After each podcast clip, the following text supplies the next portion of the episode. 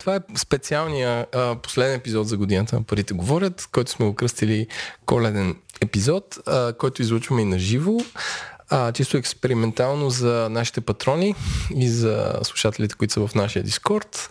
Часа е седем и пет във вторник. Не е най-добрият час да се гледа на живо предаване, но ако тук се справим а, и това цялото нещо стане, сме отворени за бъдеще да правим други такива серии, в които добавената стойност е, че може да задавате вашите въпроси на живо към гостите и да получавате отговори в реално време и да става много по-интерактивно. Тоест правим нещо като един много по-сложен А, как се каже, тази социална мрежа, която позалезе?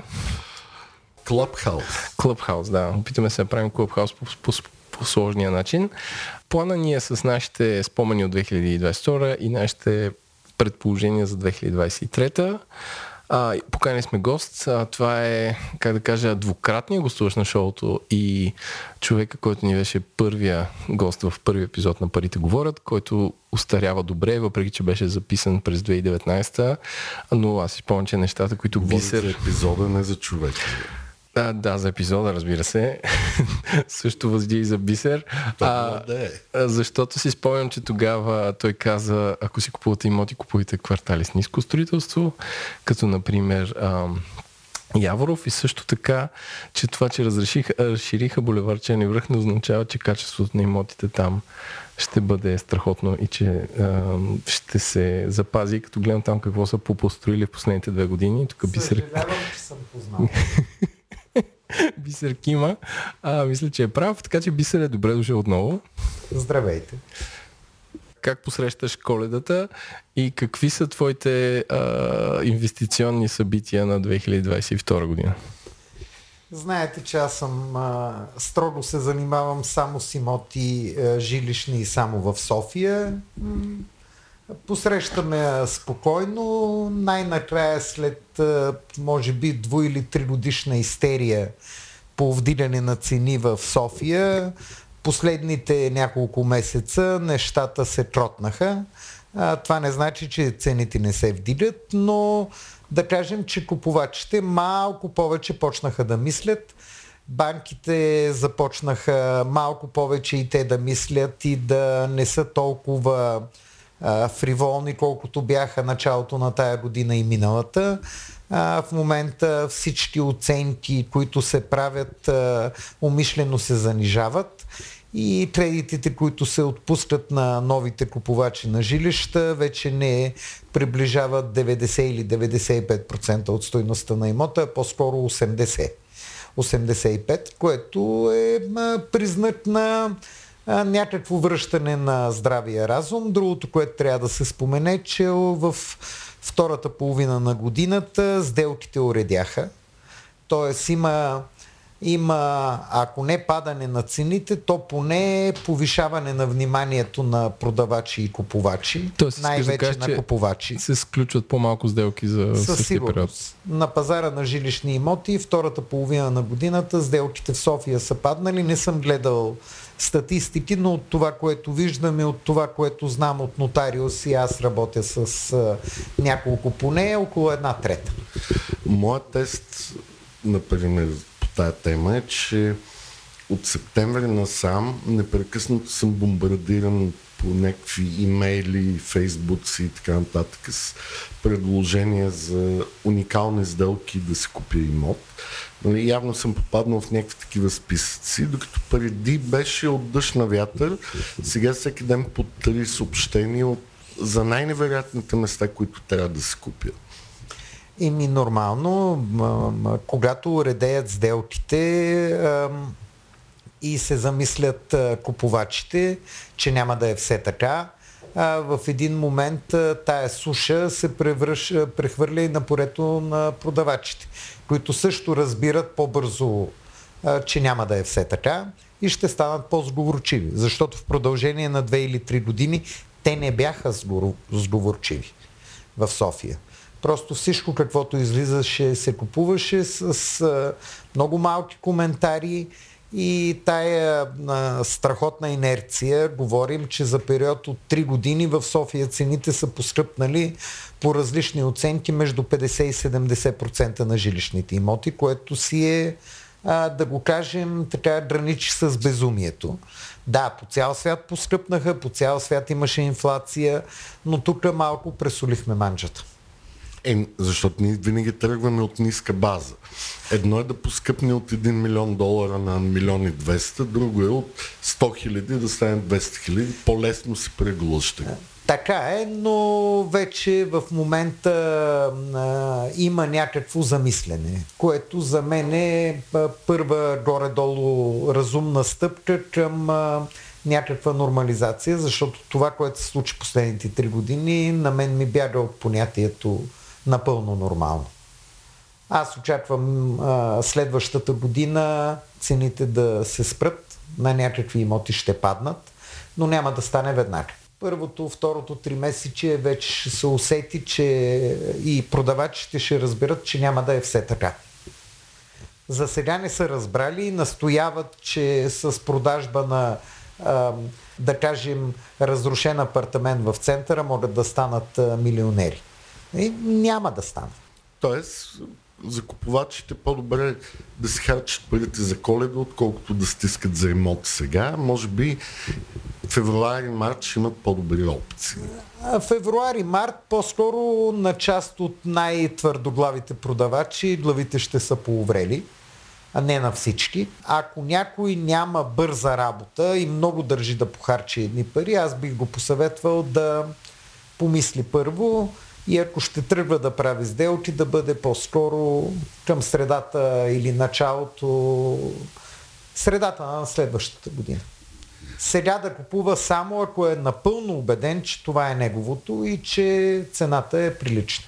В момента има напълно неприлични предложения. Ако само мога да допълня нюанс, аз познавам едно гръцко семейство, което единайсет години стискаше, не искаше да продава имот, който преди единайсет години са казали, че искат да го продават. Тоест, относително е къде е болката на хората, когато хем искат да продадат на висока цена, хем имат търпението да чакат. Според мен тези, които искаха да продадат на висока цена, тази миналата година са взели високите цени. Говорим за стари имоти. Що се отнася за а, новото строителство, а, мисля, че следващата година разрешенията за строеж ще поуредеят. Но пък ще излезат на пазара много неща, които са започнати две хиляди двайсет и втора и две хиляди двайсет и първа.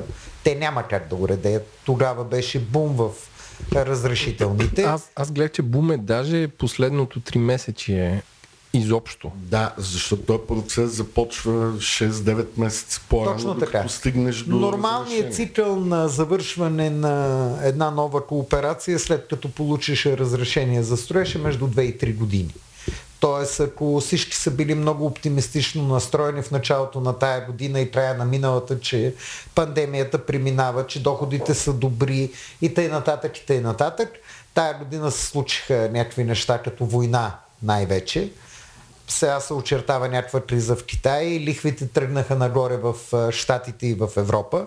Ние винаги а, сме се движили с шест, девет, дванайсет месеца закъснение, но малко по малко тия не до там благоприятни събития, когато си тръгнал да купуваш на кредит, започват да се усещат в България. Те истински ще се усетат следващата година. Даже бих казал към края на следващата година. В момента левовите кредити за имоти, спокойно мога да кажеш, в България, че са едни от трите най-ефтини в Европа. В Европа. И много по-ефтини от Америка. То може би и в света, защото къд... не, не знам не, за Япония не, как напълно е, но... ненормално е а, левова ипотека да се дава, в момента се още има предложение на две цяло и осем до две цяло и девет процента. Това е... Ня, няма какво да кажа. Това фиксиране ли е, ли е с... Ако стане нещо в Европа, в тръгва нагоре? В различните банки е различно, по-скоро са сплаващи лихви. Да, но това може би понякога и да е маркетингов капан, колкото и лошо да звучи това. Тоест ти веднага скачаш на този ефтин кредит и до година си здраве и увеличена вноска. Така ще бъде.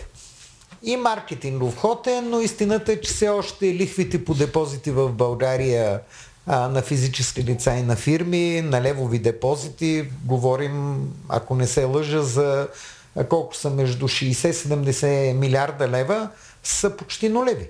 продължава да бъде покупката на имот някаква алтернатива. Не чак толкова атрактивна, колкото беше преди три-четири години, но продължава да бъде, докато не се вдигнат лихвите поне на един-два процента по депозитите, няма да има голям шанс да се охлади съвсем търсенето. То се е охладило, но все още сме в процес. За цените съвсем не са се охладили. А, ние не направихме, Бисер някакво ни фърли дълбоко в имотите, не направихме нашите спомени от годината, така че мисля този епизод да го караме на случайно и да отговорим на единствения човек задал въпроси през нашия... Не в чата в YouTube на живо, а предварително зададен. Това от Георги, а, който е доста на момента адекватен. Кога очаквате БГ банките да последват политиката на Европейската централна банка, която покачи на няколко пъти лихвите, докато към момента средната лихва, предполагам, за ипотеки по банките стои на две цяло и пет до три процента. Може би това за теб, Иване. Да. Щом банките вдигнат лихвите по депозитите, което според мен ще се случи в първата четвъртина на новата две хиляди двадесет и трета година, това автоматично ще покачи базата, през която се изчисляват лихвите за ипотечните кредити. Тук не говоря коя банка би на...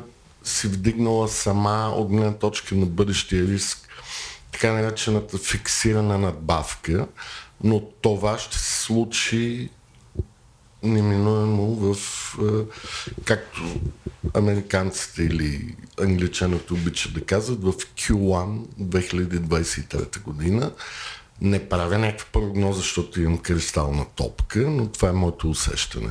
Та, събитието на мен, за мен за тази година, както и направихме епизод, всъщност предният епизод, е крахът на Еф Ти Екс и втората най-голяма криптоборса, която се казва, че не е само борса, а че е търгувала с парите на хората, които са включени там и е давала насам на там за имидж.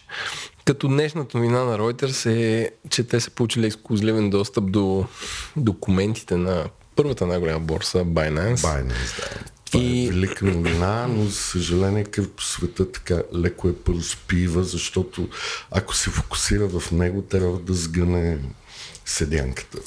Тоест искаш да кажеш, че не се репортва поради същите причини, поради които не се репортва Еф Ти Екс? Но крипто света мълчи по темата. За сега. За сега.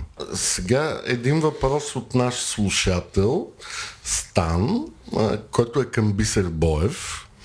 Стан Бисерът ти пита м- кои са най-перспективните локации за край градска или град, градска къща в София. Нали, най-вероятно центъра ще го изключим, защото няма там много голям избор, но ако човек иска къща, сега то може да има много видове къщи, редови, самостоятелни и така нататък, но коя локация, като локация говорим, предполагам човек се интересува от относително по-готови неща, не само земя, върху която да стори, но... Значи пак... всичко зависи от това за какво му трябва.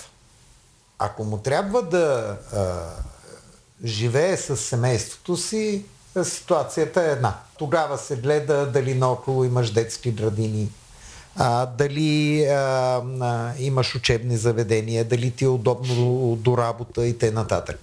Ако идеята е за крайградска къща, за, за секонд хаус, тогава ситуацията е съвсем различна. В първия случай, разбира се, трябва да се търси нещо до петнадесет-двадесет км от София. А, има някакви нови, нови проекти, които са почти построени, съвсем над околовръстното в София. Това очевидно е добро решение за човек, да, който работи в града. Само да уточня, човек се интересува за нещо, което, към което има градски транспорт и е за живеене, а не е за second home. Ами тогава гледа скъпите квартали. За, за добро или лошо, т.е. гледа, като почнем от Герман, през Бистрица, Бояна, Драгалевци, Симеоново, Горна Баня, Владая в някаква степен.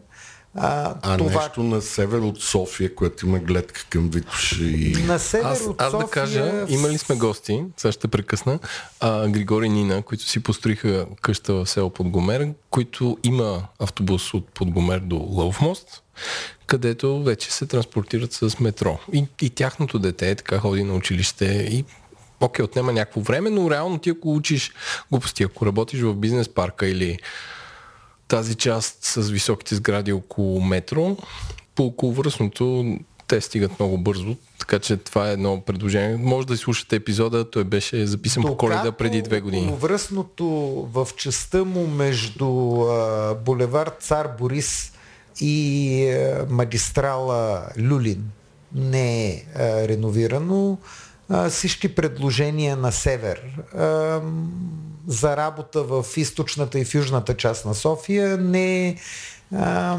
не издържат на здрава критика. Все още това не е добра алтернатива. Аз не знам кога столичната община е планирала да завърши околовръстното в тая му част, но в момента сутрин, понеже ми се е налагало в дълъг период от време да минавам, аз живея в квартал Исток, от квартал Исток да ида до Люлин. Ако се движа по околовръстното, средните минути са четирийсет до четирийсет и пет. Дали всеки ще може да го направи, не вярвам, честно казано. По-скоро сделките в северната част на София, не само Подгомер, около Мрамор и т.н. по пътя вече за Монтана или пък по пътя за Сърбия, има сделки. Хора си купуват стари къщи, които реновират или строят, но това не е масовия пазар. Да кажем, че там са пет до десет процента. Те смятат, че правят а, много интелигентна инвестиция. По отношение на цената това е така, защото в алтернативно в а, Бояна или в Горна Баня ще дадат два пъти повече пари, но за сега транспортният казус не е решен.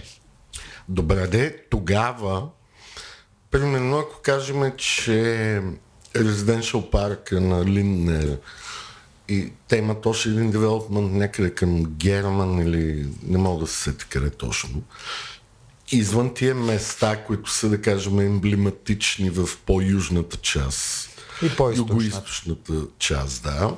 Има ли други такива девелопменти, където да има този сервис за хората, които хем да искат къща, хем да нямат нужда от шофьори, охрана и куп други неща? За съжаление не. Е, добре, много се рекламират, примерно да се рекламират на юг, много до, на юг от... и да има градски транспорт са две различни неща. По принцип, това, че се рекламират, не значи, че транспортният въпрос е решен и да бъдем честни, ще минат години, докато даже младите хора, които са живели в някакъв етап от живота си навън и прочие, приемат градския транспорт като работеща алтернатива. Каквото и да си говорим, повечето живущи в подобни девелопменти съвсем близо до София, даже в кварталите като а, Драгалевци, Симеонова и прочие, си ползват коли, че даже и по две коли на домакинство. Да, то без да не се лъжим. Може. Да, не се, не може, да, да не се лъжим. Ще мине още време. Добре, да, ама постоянно се рекламират нови затворени комплекси. Примерно, те не рекламират затворените бола. комплекси наличието на градски транспорт. Не го рекламират. И примерно Ринг Мол се надяват, че метрото ще стигне до тях. Нека да стигне първо. Добре, защото за тях нали правят някакъв девелопмент там. Не, те правят в цялата югоизточна част на София. Има няколко, знам за една еврейска инвестиция голяма с да, много къщи. Нашия приятел Данчо, сега няма да му споменавам името, обсъждах с него една много хубава инвестиция с къщи, която се казва резиденшъл камбаните или нещо подобно. Аз се опитах да стигна до нея, отнеми около час, час и нещо, но я намерих, но някакси там без две коли семейство трудно би живяло, ако не се случат някакви неща от общината. Тоест, купувачите на подобни имоти трябва да се подготвят, че на първо време трябва да разполагат с две коли. Да не смятаме, че това с градския транспорт бързо ще се реши в подобни девелопменти. Аз... Никога градския транспорт за подобни девелопменти не е бил точка а, на сравнително предимство, която да накара някой да купи или да не купи. Не, това не е вярно. Аз да кажа, че за човек, който си купува къща в тези квартали и две коли е най-малкият проблем, предвид колко е ефтино да имаш кола в София и България. А, но да ви разкажа следния пример, който говори за неадекватността както на Столична община, така и на новите девелопери, било то за бизнес имоти и за всичко, а, така и за абсолютно простата нужда да отидеш пеша до Геретич парк или с градски транспорт.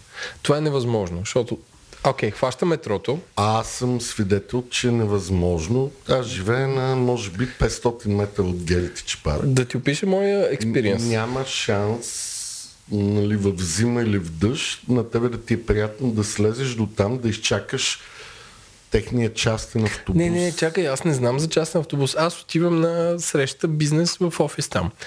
Отивам, излизам на метрото и тръгвам по моста, който, въпреки че има нещо, пешеходна което... пътека, той има нещо, което изглежда като да има пешеходна пътека. Няма, няма. Добре, че бях с маратонките ми за бягане в планината и минах оттам и той има а, нещо, което ти заобикаляш между а, стълбовете и едни бетонни такива пилони, които пречат, нали, колите да те сгазят, но то няма тротуар. И реално човек в една от най-развиващите се райони на София с много, много, много, много, много офиси, ако иска с градски транспорт да стигне там, и, не може. И много къщи на юг от Геретич. Там има ужасно много нови девелопменти, но там е немислимо без кола, защото ти пеша няма как да стигнеш до метрото. Няма какво да се лъжим. Транспортната схема на София по никакъв начин не обхваща новите квартали. Тя си е такава, каквато е била преди двайсет-трийсет години с леки подобрения. А, тоест, ако трябва да отговорим на човека, ако а, целта е все пак а, някаква по-ниска цена, а, може да намери нещо и а, в северната част на София. Ако целта му е все пак а, и разполага с автомобил, по-бързо да стига до метрото през Младост четири а, и към центъра, тогава другото, но то ще е около два до три пъти по-скоро. Да, Бисер, обаче понякога децата порастват и искаш да не ги возиш с шофьор или ти да ги возиш. Те как ще го живеят този живот? Ами, а, а, както се казва, хората не се женят за къщите си, макар че в България това е, а, не е съвсем вярно. А, ние си купуваме имот все едно, че ще живеем по двеста години. А, не е лошо хората да се замислят а, по темата, че все пак децата в един момент порастват. В България човек като купува имот, а, гледа го този имот само като... Моя опит е такъв, като... Какви са му даденостите, каква му е квадратурата, колко луксозно е обзаведен, нали, подробности от рода, само, градски ако, транспорт. Ако някой купуваш къща и че тук ще живеят децата ми и внуците, да, то да, не е да. Така. Животът е тотално различен вече и е, всякакви тия надежди, че е, този матриархат от преди сто години ще е валиден. В България са изключително нелепи. Изключително. Пак ще прекъсна, както Еленко направи, имотната тема. И може би да продължим към бизнес имотите. Да, мои събития, които искам да спомена. Рязкото вдигане на лихви от водещите централни банки. Първото е високата инфлация, която самите централни банки породиха от така наречените чисто монетарни стимули против евентуалната стагнация от COVID. И второто е тяхната обратна реакция, т.е. това, което видяхме, имахме безобразно наливане на пари и след това много бързо покачване на лихвите с оглед да се изтеглят тия пари от централните банки заради борба с инфлацията. И това създаде, което повечето хора още не са го усетили, защото те все още усещат инфлацията, но не усещат неудобството, което им създават тия високи лихви, защото те са забравили какво е да живееш при високи лихви. Моето притеснение, и затова номинирам това събитие, че това рязко движение на наливане на пари и много бързо вдигане на лихвите ще създаде доста голямо неудобство на хора, които живеят на кредит. дали това е ипотечен кредит или са фирми, които имат бизнес кредити за по-дългосрочни проекти, дали това са държави, чието валути са по-слаби и плават спрямо твърдите валути като долар, евро, иена, да кажем, или швейцарски франк, нали, швейцарския франк е доста по-малка стойност. Това, това, това би създало голямо напрежение и ще го усетим две хиляди двадесет и трета. И другото събитие, на което искам да обърна внимание, то, то е малко, то е финансово, но до голяма степен занимава сърцата и съзнанието на хората. Това е рязкото осъзнаване, че Елон Мъск, освен гения, е доста волатилен човек. Тоест, това е човека, който успя да създаде такава огромна стойност в сектора на електромобилите и в сектора на космическия транспорт и успя да я разбие само с една сделка за покупка на медия какв... или социална мрежа, каквато е Twitter. Което ние в България сме го виждали. Как в кавички олигарси, когато станат много велики и някой им каже, бе, купи си медия, така да ти е комфортно и на теб. И това всъщност ги вкарва в една спирала, която е неясна. И, и, и понеже това е много скорошно събитие, Елон Мъск направи допитване в Twitter дали да остане а, главен изпълнителен директор и с ужасяващо мнозинство хората му казаха не, ходи си. Тоест не го искат. Това бяха около осемнадесет милиона души, които са гласували. Това не е, нали, някакъв семейен... Според мен никой не може да бъде пророк във всичко. Това е абсолютно несериозно. Точно така. Затова го споменавам, че някакси, колкото и всички искаме да вярваме в дядо Коледа, или в някакви хора, които са вездесъщи, в крайна сметка красотата на нашето общество е, че всякакви митове може да бъдат развенчани. Резултата от това поведение на Елон Мъск, нали, аз не съм психолог, може би Еленко с неговия друг подкаст, където се обсъждат по, този, по тези теми, може да го обясни по-добре, но резултатът е шейсет процента загуба на акционерите на Тесла, която е в десетки пъти по-голяма компания от Twitter. Мъск заради егото си разруши огромна стойност, която е в десетки пъти по-голяма от това да купи Twitter. А това са двете мои събития за тях. А, сега се чука на вратата. А, да. Кажи му да влезе. Имаме нов гост, който няма да обявяваме, а, но да, това е рисковете на живото предаване. Някой може да влезе в студиото. Спомням си, че епизодът, който направихме за облигациите и бондовете, как са модерни, става все по... все по-актуален. С, а... Точно така, да, ние бяхме предвестник на този нов тренд. И днеска, това, което аз видях, получих съобщение от Interactive Brokers, че са пуснали възможност за търговия на бондове за дребни инвеститори, което до момента беше, както ако сте слушали епизода, знаете, че е относително затворен пазар за дребни инвеститори, някакъв клуб на знаещите и можещите, и в момента е отворен.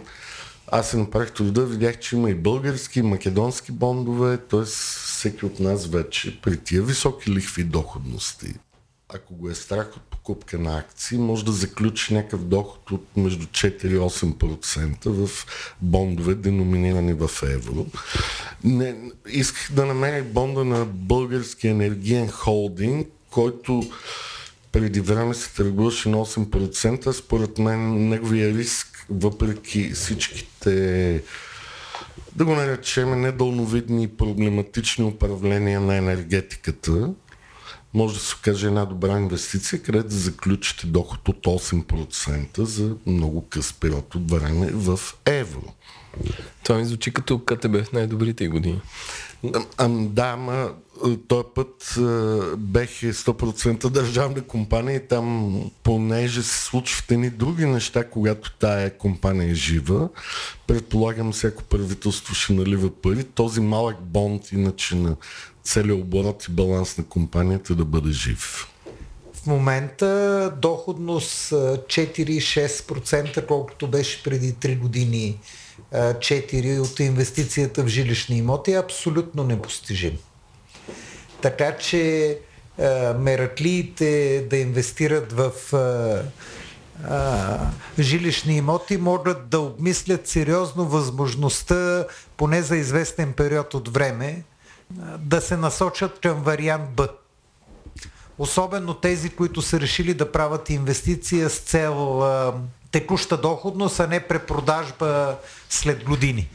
Така че не, че очаквам, че от а, интереса към бондовете а, а, жилищния пазар така ще се охлади сериозно, но по-интелигентните инвеститори просто могат а, да седнат и да посмятат. Не, че всички са такива, но все е някаква възможност. Искам да попитам нашия гост, който влезе в студиото. Кое е твоето събитие за две хиляди двадесет и втора година в света на инвестициите? Ами, реално аз а, започнах с моята кариера в а, така наречения growth етап на рисковия капитал, т.е. това са по-зрели венчери, Series B+, така наречените от, от Б нагоре, и включително и в крипто, където прекарах известно време, а, правейки транзакции, нали, или работейки с а, един хедж фонд в Нью Йорк. Тоест аз нямам голям поглед върху пазари на недвижимости, облигации и така нататък. Тоест за мен, бих казал, нали, е, така да го наречем, фундаменталната промяна в мисленето на, на инвеститорите в рисковите капитали. Края на ерата на евтините пари, на безкрайната нисколихвена среда и началото, нали, на по-сериозния due diligence вече за, а, за инвеститорите. Видяхме тази година ред грандиозни провали, нали, от гледна точка на а, регулатори, от гледна точка на инвеститори, стартъпи, corporate governance, т.е. просто ще дойде момента да, да озреят и най-рисковите инвеститори на пазарите, било то институционални и дори ритейл, защото в интерес на истината, както със всеки друг срив, нали, винаги ритейл инвеститорите са най-наранени. Добре, аз понеже познавам нашия гост от известно време и знам, че той беше заклет пропонент на и ес джи инвестициите. Те тази година отчетоха доста голям спад. Това са неща, които са sustainable, clean energy, social responsibility и така нататък. Тоест, защо според тебе това се случи? Имаше голям надут балон или заради войната, в войната, която Русия провежда в Украйна, това нещо върна хората на земята и те се поискаха обратно fossil fuels и така нататък. Ами, ако трябва да съм откровен, нали, не, не бих казал, че съм бил пропонент на и ес джи-то, по-дори обратното, нали, колкото повече почне да се задълбочавам, всъщност има една голяма доза гринвошинг в цялата среда на и ес джи-то. Мисля, че не е скандално да се каже, при положение, че има петролни компании и компании за оръжие с по-висок и ес джи рейтинг от Iberdola. В този случай това бе Iberdola, вероятно знаете, испанска компания за възобновяема енергия. Тоест, реално е една доста изкривена система и да, съгласен съм с теб, Иван, реално, нали, дойде така наречения реалити чек. В смисъл, и ес джи е, е политика, частна политика, но след едно определено ниво, нали, когато интересите на потребителя, нали, се застрашат и то става въпрос за скъп петрол, скъп газ, скъпо отопление, скъпа храна, нали, вече тези по-възвишени интереси се, се слагат на второ място.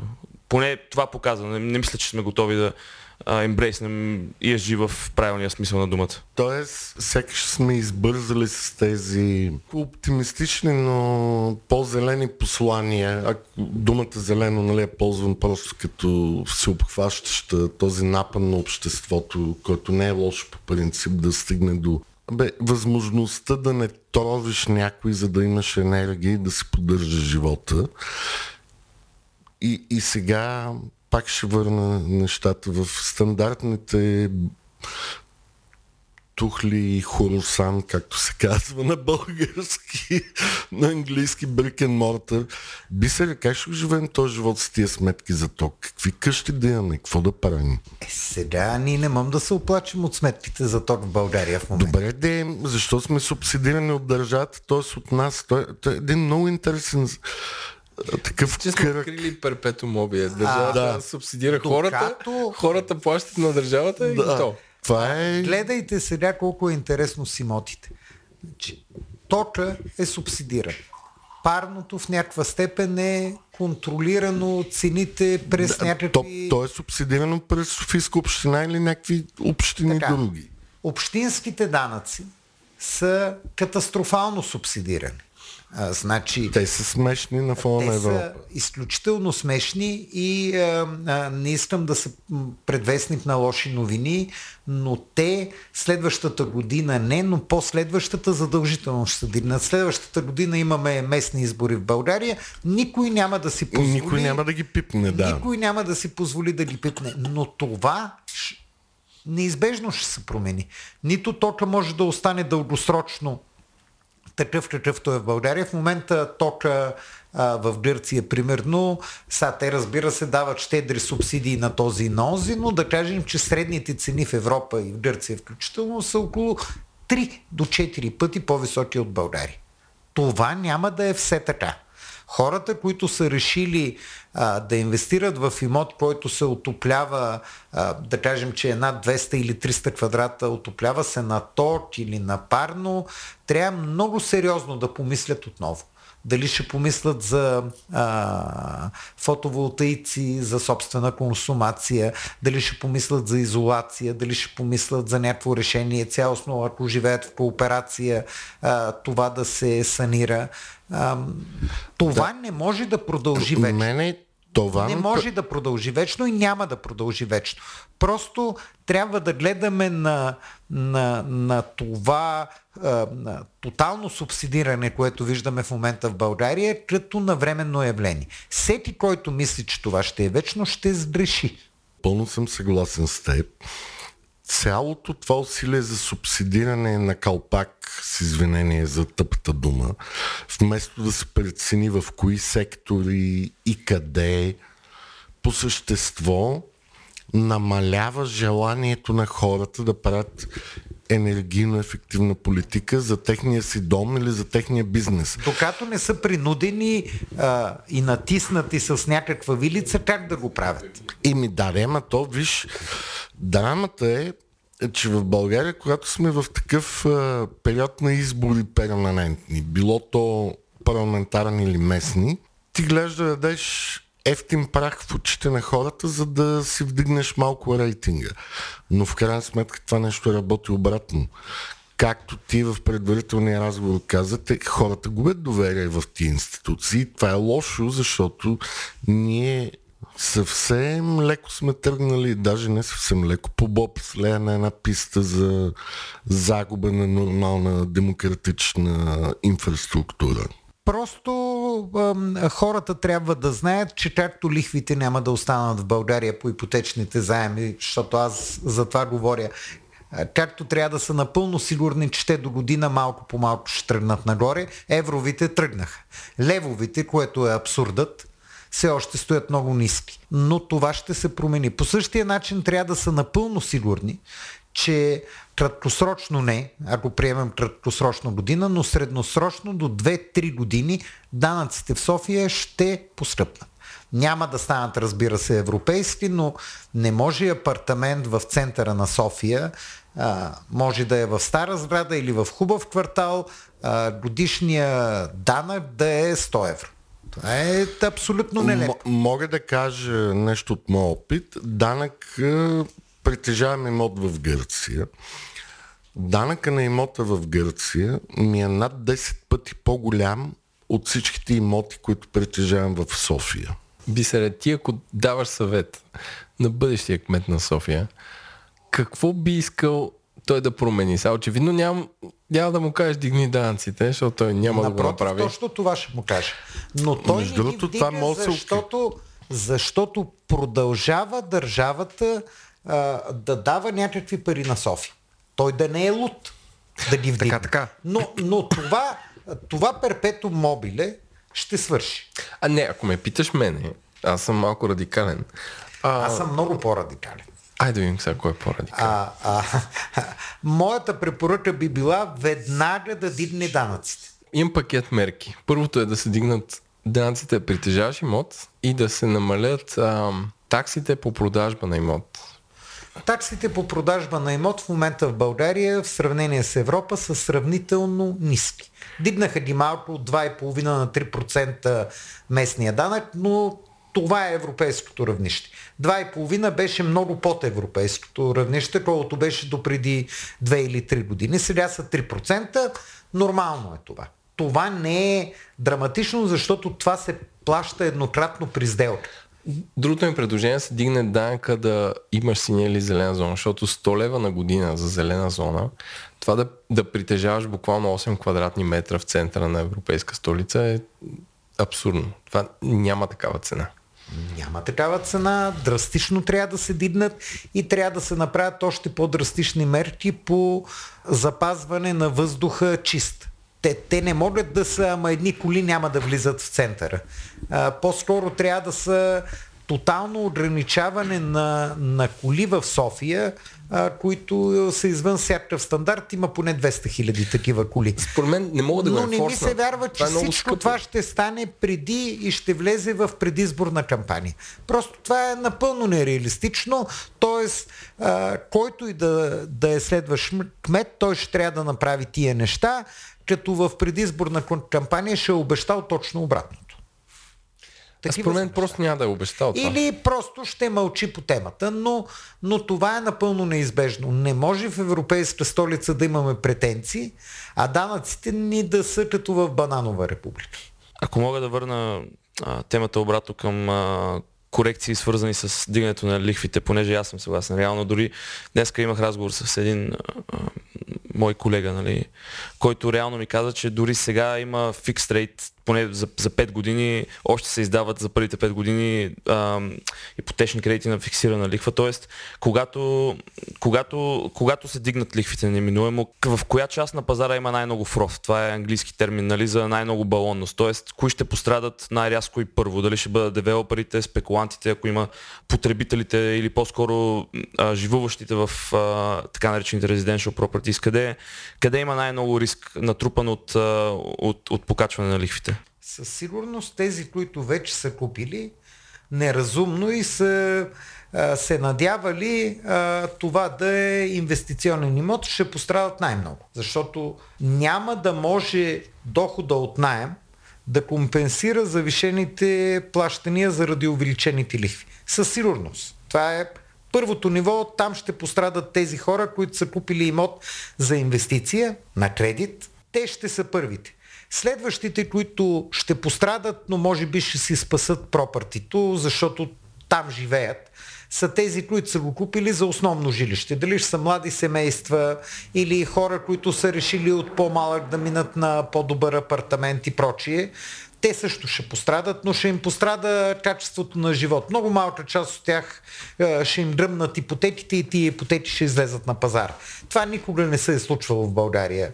А, да има такова гърмене на ипотеки, че заради гръмналите ипотеки пазара да падне. По книга така трябва да стане и в Америка така става, но тук а, се мъчиш, влачиш се по корем, а, намираш пари отляво, отдясно, но спасяваш имота. Нали, което е а, в инвестиционен смисъл леко безумно, но българите не обичат да им вземат къщата, независимо, че тя е много лоша сделка. Принципа да дойде банката да ти вземе имота е трагичен. Що се отнася до а, а, инв, инвеститорите, а, строители и прочие, а, не мисля, че те ще пострадат. По-скоро, а, тъй като те и в момента много не страдат, а, те работят с някакви кредити, но всъщност основно работят с а, пари на купувачите. Тоест там кредита никога не е бил а, в строителството в България такъв, че а, да те събори. При условие, че срещу теб а, има толкова купувачи, които са готови да те кредитират на зелено, банката не ти е, а, не ти е най-големия проблем. но ако въпросът е дали те а, ще охладят дейността си и дали ще мислят малко повече преди да почнат нов проект, категорично да. Ще има охлаждане на новите проекти следващата година, защото бизнес кредитите ще се покачат, включително за строителство. И винаги за строителство банките първо охлаждат даването на пари за нови проекти. Винаги. При криза. Да, но нали, на западните пазари има... Може да бъде направен аргумента, че има една така а, дихотомия. А, не знам дали това е правилният термин на пазара, където от една страна имаме кредит кранч, а, понижено търсене и така нататък, обаче от друга страна има страшно много dry powder. На български просто капитал, който те първо трябва да бъде вложен. Private equity фондовете са на рекордни нива на капитализация. И, и в този ред на мисли искам да те питам, според теб, може ли същия аргумент да бъде направен за България или а, по-скоро няма да видим такава, такова бързо възстановяване, нали, след корекцията, както е, се очаква да има на западните пазари? Не могат да се правят директни сравнения между пазара на жилищни имоти. За офис имотите ще мълча. Знам, че а, тая година започна някакво сериозно възстановяване, защото се беше срутило по време на пандемията. И знаете, че всъщност самата пандемия наля А, тъй да се каже, или увеличи огъня в жилищните имоти, защото се оказа, че част от хората с една стая повече или с две стаи повече могат да работят от къщи. Тоест, пандемията в някаква степен директно подпомогна пазара на жилищни имоти, при офисните не Чакай, беше точно така. Не подпомогна ли това, че хората с една стая по-малко са казали, аз тук ако ще работя, искам по-голямо жилище, да си купя. Ами да, същото е. Да, това се случи. Но в крайна сметка има много хора, които може би нямат две деца, не, не са семейни и така нататък. И те усетиха сладкото на работата да са от вкъщи, защото никой не им досажда. Има уникално много такива продуктивити системи, които ги следят в апарата, но това е периферия. Всеки може да се спари с тия системи. Ако трябва да доотговоря на въпроса, не, не, не може ситуацията в, в Западна Европа, най-общо казано и в Америка, директно да се имплементира тук по същия начин. Първо, заради национални особености, българите никога няма да се откажат от имотите като първа котва на инвестиции. Това никога няма да стане в, така, в моя живот. Аз съм на петдесет и две. Не вярвам, че в следващите десет, петнайсет, двайсет години ще го видим. Това е едното. Второто е, че докато а, разходите за поддръжка на едно жилище са смешни, каквито са в момента, никой не го мисли това сериозно. Бисере, това е ключа. Докато разходите и данъците за едно и жилище... И данъците за едно жилище са, са ниски, такива, каквито в момента никой не го мисли. Всеки си иска да си има тухличката, да си е негова надписана. Тоест отговора ми е никога... чист пазарен механизъм няма да има на пазара на жилища, специално за София. Докато разходите да имаш меншън в Ню Йорк, не говоря за цената му, а за разходите да го поддържаш, да, са, да... надминават сто хиляди долара на година. Точно така. И тогава няма как някой, който го е наследил това жилище, да седи в него сам и да се чуди, абе сега аз да го дам ли под наем, да отида ли на друго жилище. Ма е, виж колко ми е хубавичко, тук да се седя. Не става, нали? Това е различен пазар. И затова имаме тая разлика в цените. Тоест, реално погледнато, като се замислиш, ниските разходи за поддържане на жилища и ниските данъци слагат таван на цената на жилището. Защото хората спокойни, няма жизнен пазар, не идват инвеститори, защото как, как би дошъл инвеститор да извади двайсет семейства от една сграда, ако те плащат хиляда лева на година като разход за жилището? Няма вариант.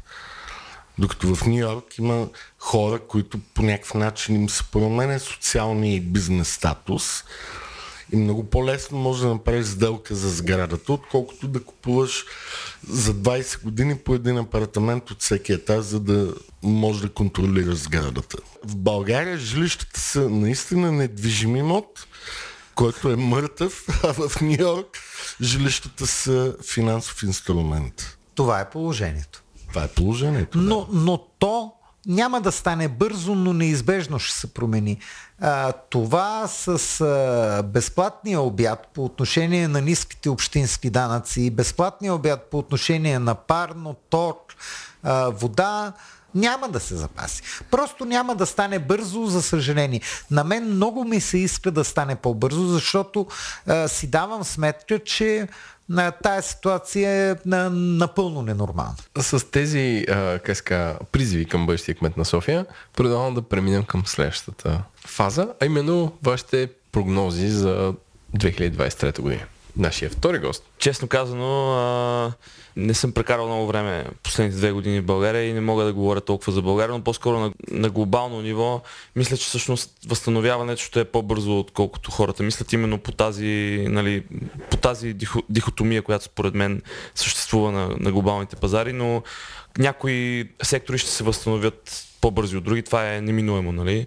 Аз а, лично мисля, нали, че ще бъде така наречения soft uh, recession. Uh, поне това е, това е моята прогноза. От на чисто макроекономическо ниво, иначе на, на пазарно ниво, пазарите винаги са така наречения предно дисконтиращ механизъм, т.е. forward discounting mechanism, т.е. че икономическите, реално реализираните икономически промени ще бъдат показани на капиталовите пазари с uh, едно известно предизвестие. Тоест, реално пазарите ще прогнозират по-рано възстановяването на икономиката и ще бъдат добър барометър, нали, за, генералното, а, за генералната стабилност на глобалната икономика. Добре да кажа за имотите, те не са тръгнали да падат, че да се възстановяват. А, а, не е късно да паднат. Но мисля, че до година това успокояване и охлаждане, което е факт от последното три месече на тая година, ще продължи. Тоест аз очаквам да има по-малко сделки, лихвите да почнат да се вдигат и тук там, не навсякъде, а, но ще има корекции на цените надолу. Категорично за две хиляди двадесет и трета, не на всичко, но ще има корекции надолу. На имотите, които не са prime property или... или на абсолютно или всички, според мен. Okay. А, а, балона, който се наду последната година, година и половина, така минава а, здравия смисъл, а, а по принцип инвестиционния смисъл отдавна го е минал. Тоест в момента, а, колкото и да си говорим за... А, че разходите по един имот и т.н. са ниски, а, все пак, ако си купиш, да кажем, тристаен апартамент в някакъв приличен а, квартал на София, а, цените минаха двеста до двеста и петдесет хиляди евро. Тоест доходността, ако решиш да го рентваш, вече падна под а, критични нива. Тоест в момента, ако трябва да обобща, купувайте си, ако ви трябва за вас. Ако ще го правите за инвестиции, изчакайте. Чисто за финансовите инструменти и инвестиции, съгласен съм с другия наш гост, че може би няма да има така тежка рецесия, но всъщност ще има смяна на мисленето и не точно като парадигмата, а по-скоро първоначално ще има едно такова, как да го нарека, затваряне. И заради войната, и заради инфлацията, и заради вдигането на лихвите, отделните правителства и икономики, точно заради начина, по който водят политика, не с знаещ лидершип, а с следене на мненията на хората, едно по-популистко поведение, това ще има известно затваряне, което ще излезе икономиката. Може да е добре за някои финансови пазари, но ще е зле като цяло за икономиката, защото тая икономика и тия цени на акциите са тук заради глобализацията, а не защото само централните банки наливат пари. А за възможността ти да си избереш доставчици от цял свят, а не да си мислиш, окей, аз имам една фабрика в България и тук сега трябва да се намеря от съседното село доставчика или от... Тоест, ти си затворен в една микрообщност. Проблема е, че първо пак ще почнем да се затваряме. Това ще създаде нови илюзии, нови балони, че о, ма ние сега тук правим някакви велики неща. И след това отново ще се върнем към някакъв по-организиран глобален свят. Защото аз не съм песимист, че ще почнем война, нали, и такива неща. Но реално погледнато, т.е. както сега За много малки държави в източна Европа е добре, че веригите на доставки се изместиха от Китай, Индия, Виетнам към Европа. Така това нещо точно след две-три години може да се промени обратно и да се изместят към Африка, да кажем. Няма значение. То е, нали, ако има начин, капитала и мозъка на хората ще намери механизъм да е по-хубаво, да е по-бързо и да е по-евтино. Никой не е награден с медал, че е единствен изпълнител или единствен доставчик или единствен производител на нещо. И за това там, къде трябва да се инвестира, за съжаление продължава да е в глобални компании, които имат мозъка да го направят, но тия глобални компании не трябва да са one-man show.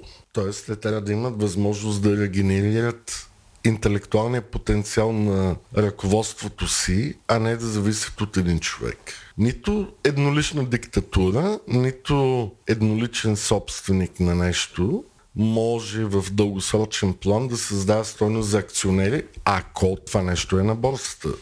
Но съгласен съм и в този ред на мисли. Аз мисля, че нали, в една по-краткосрочна перспектива, нали, аз лично бих залагал на конкретно технологични компании, които малко или много а, нямат експожър към свиването на глобализацията, която наблюдавахме в, сме наблюдавали в последните петнайсет години.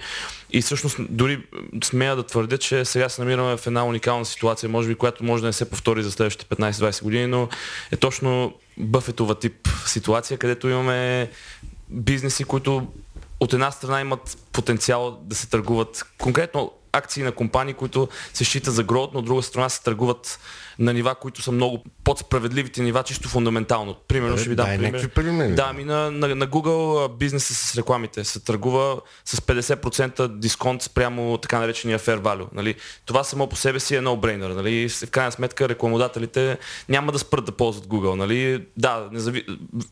реално има Европейската комисия, както видяхме днеска, враг на Meta, до известна степен може би дори враг на големите дигитални монополи, но това са примерно бизнеси, които не подлежат толкова много на проблеми с веригите на доставки и съответстващите. Само да кажем на нашите слушатели, Google го търсят като G O L или Alphabet вече. Има ли смяна на тикера? Еми, те са, има два класа в shares, трябва да, да видя. Честно казвам, не съм сто процента сигурен, но добре, да. Тоест, Google или Alphabet, там да. Някъде ще отселите потенциала. А нещо друго? Като приятели, мисля, че има една по-голяма фундамент, фундаментална вълна, която се създава и тя е изкуствен интелект, само че за така наречения low-hanging fruit. Първите приложения, реални приложения, защото тук нали, има много фантасмагорини, изкуствен интелект, тук, там. И ще ви дам пример, примерно румънската компания UiPath. Нали? Тя има изкуствен интелект, който на най-примитивните нива създава автоматизация за монотонни бизнес процеси, от типа на въвеждане на данни в таблици или въвеждане на данни в и ар пи системи от порядъка на сап, примерно.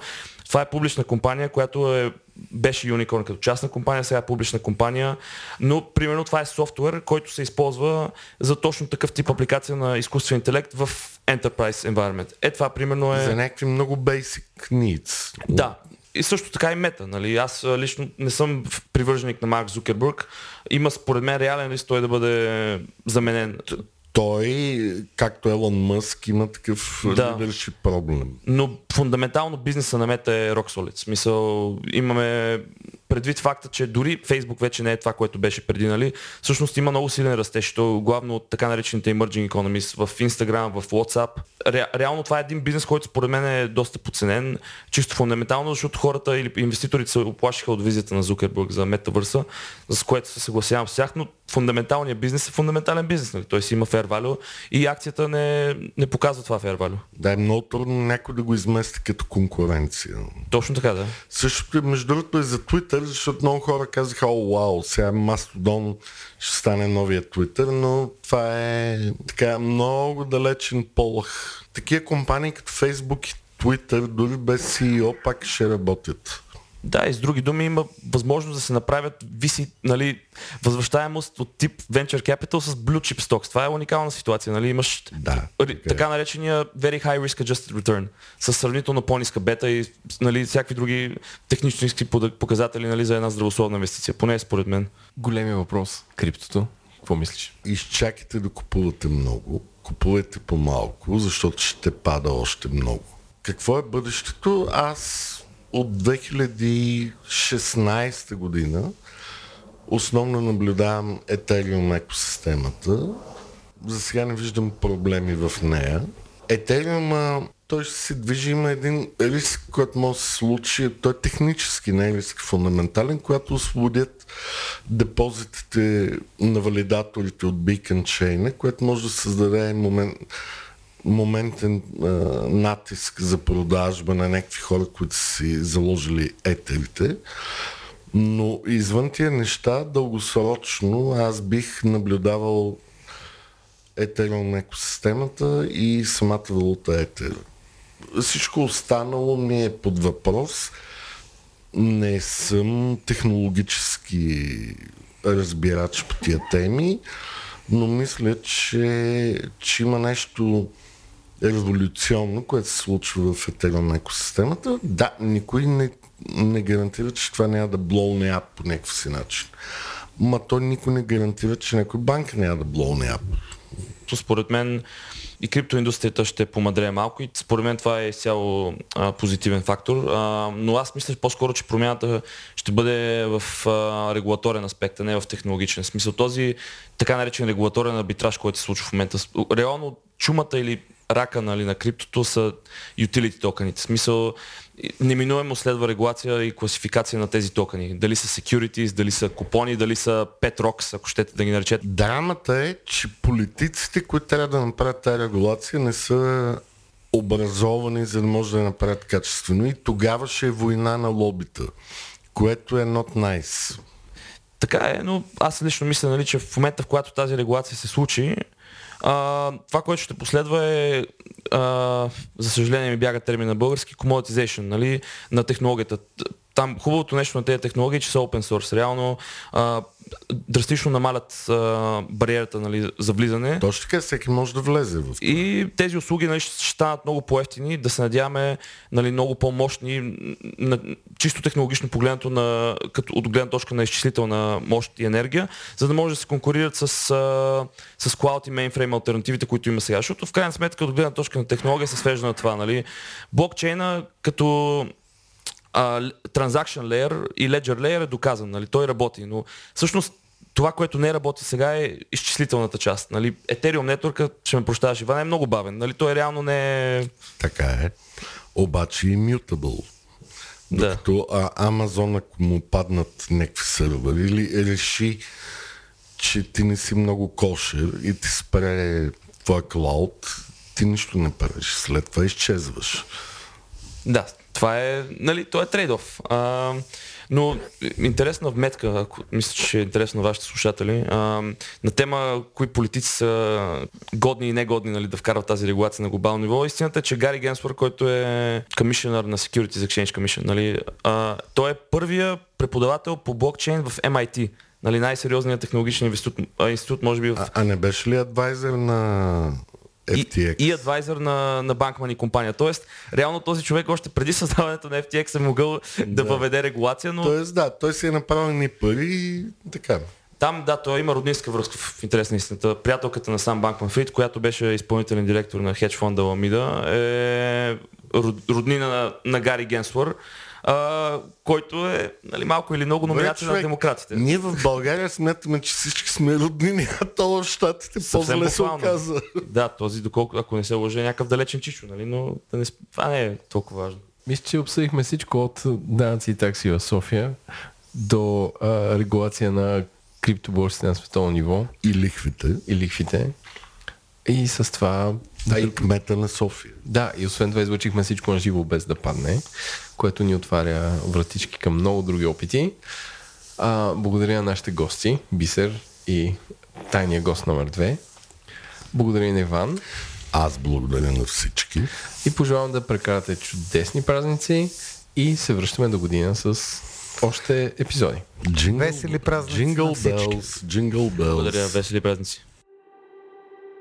Разговорът, който чухте, има изцяло познавателен и дискусионен характер. Мненията, наблюденията и допусканията на участниците, изказани в подкаста, не представляват инвестиционен съвет или препоръка за покупка, продажба, записване, замяна, обратно изкупуване, държане или поемане на емисия финансови инструменти, нито съвет или препоръка за предприемане или въздържане от действия относно финансови инструменти. Всяко ваше инвестиционно решение следва да бъде внимателно обмислено, съобразено с личната ви финансова ситуация, опит в инвестициите и готовност да рискувате. При всички случаи е добре да се посъветвате с независим консултант-специалист в областта на инвестициите и данъчното облагане, преди да похарчите парите си. И още, нищо от чутото не трябва да бъде приемано като правен, финансов, бизнес или данъчен съвет. За получаването на такъв е необходимо да се доверите на експерт в съответната област, който да вземе предвид вашите специфични обстоятелства.